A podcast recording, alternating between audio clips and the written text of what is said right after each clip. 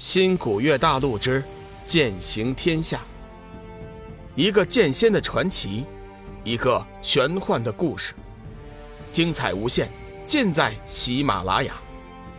主播刘冲讲故事，欢迎您的订阅。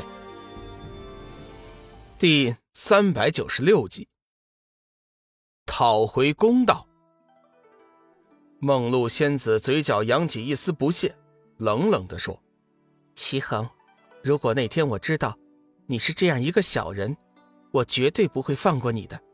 请各位长老为我做主，这魔女居然敢欺负到会盟的头上！齐恒老奸巨猾，故意张口会盟，闭口会盟，明显的就是想给梦露扣上高帽子。梦露冷哼一声说：“哼，齐恒，你我之间的事情，何必扯上会盟？”你倒是奸猾的很呢！微微转身，梦露环视一圈，对众人说：“各位，梦露无意和你们为敌。今天之所以前来，只是为了和齐恒做个了断，还请各位不要插手。此人门下弟子胡一飞对我出言不逊，故意杀我，因修为不济，反被我杀。我念在大家都是修真，修行不易，放了他的原因，没想到。”却为自己惹来无端祸事。先前天剑门掌教楚天南颠倒是非，派人追杀；后又是齐恒到处散播谣言，坏我名声。今日无论如何，此事也要做个了断。阿弥陀佛！空明大师低声宣了一声佛号，上前说：“仙子打算如何了断呢？”齐恒见空明大师出头，心中大喜，急忙说。大师，此女罪孽深重，还请大师以无上佛法降服，也算是为天下苍生做了一件天大的好事啊！梦露仙子闻言，眼中射出一道犹如实质般的杀气，狠狠地看了一眼齐恒。空明大师摇了摇头，对梦露仙子说：“仙子，此事老衲还是不插手的好，你自行处理吧。”本来空明大师见这梦露仙子修为高强，想出言劝解，好生解决，也好保住齐恒的性命。谁知道此人完全不知好歹，竟然还以为自己要帮他出头，大放厥词。空明大师是慈悲心肠没错，但是人却不傻。你齐恒做了亏心事，还想借刀杀人，门儿都没有。以往众人对梦露仙子都是闻名，却未见面。今日一见，众人发现梦露仙子一身水系修为正大光明，乃是玄门正宗，绝非齐恒和天剑门说的那般不堪。联想到天剑门的齐恒最近的作风，众人心中已经有底。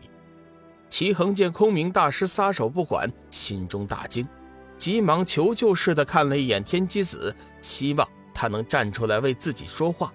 谁知道天机子一声不吭。根本不做理会。各位长老，修真会盟理应同仇敌忾。如今魔女打上门来，你们怎么能无动于衷呢？如果你们当真想看我的笑话，齐恒也只好拼死一搏。就算死了，也留得一世英名。而你们，肯定会被后人所耻笑。齐恒一副大义凛然的样子。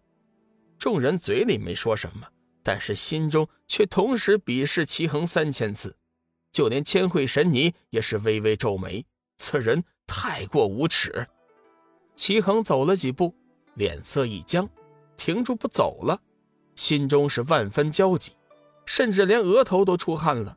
他本以为自己这么一说，肯定会有人上来阻拦自己，为自己出头，没想到自己都快走到魔女身前了。还是无人答话。你们，齐恒是又气又急。一直冷眼相看的红罗仙子往前走了几步，看着齐恒说：“哼，你的嘴脸，大家都已经看得清清楚楚。你以为大家都是傻子吗？随便你几句话，就想拉我们为你出头？实话告诉你，梦露仙子和你派胡一飞的事情，我和空明大师已经弄清楚了。”如果是换作是我，我绝对连胡一菲的元婴也不会放过。齐恒强忍住心中的恐惧，不甘心地说：“前辈，大家同为正道，你怎么能帮着外人说话？”哼！红罗仙子露出了一个鄙视的表情。正道，亏你还有脸说自己是正道？正道的脸都被你丢光了。今天的事情，你别指望我们谁会出手。你的事情只有你自己去解决。回过头来。红罗仙子对梦露说：“这位妹妹，今天的事情我们绝不插手，你可自行处理。”梦露原本对正道没有什么好的印象，从一开始便阴寒着脸。此时听到红罗仙子如此分说，脸上不由得露出了笑容，微微点头：“多谢各位成全。”齐恒脸色一片死灰，他知道。红罗仙子的话已经断绝了修真会盟出手的一切可能，现在只能靠他自己。不过他心中还有一丝希望，那就是空明大师、千惠神尼。别人他不敢说，但是这两位佛门高人，以他们的心性，绝对不会眼看着自己惨死。有了这层想法，齐恒又恢复了几分胆色，抬起头说：“梦露仙子。”你想如何了结此事？梦露仙子眼中闪过一道杀意，寒声说：“恢复我的名誉，我要你当着天下修真的面公布这件事情的真相，同时必须承认你们天剑门是卑鄙小人、伪君子，就这么简单。如果你能做到，我便饶了你的狗命；否则的话，别怪我不客气。”齐恒身体一颤。如此要求，还不如直接杀了他。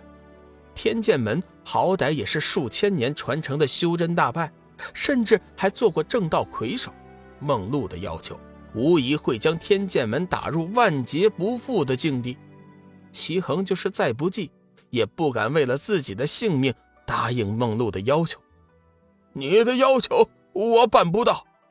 齐恒咬着嘴唇说道：“身为修真。”你应该明白声誉对一个门派的重要性。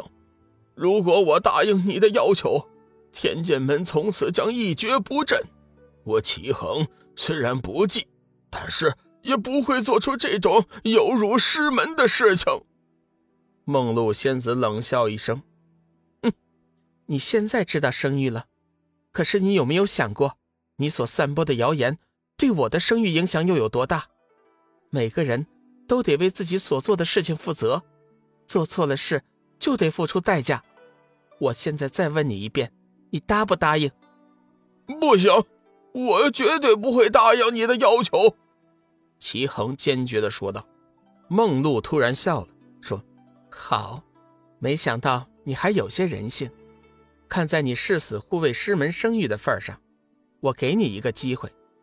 如果你能接我十招，我便斩了你一臂。”饶过你的性命，如果你时运不济，十招之内被我斩杀，也别怪我无情。这一切都是你自己造的孽。本集已播讲完毕，感谢您的收听。长篇都市小说《农夫先田》已经上架，欢迎订阅。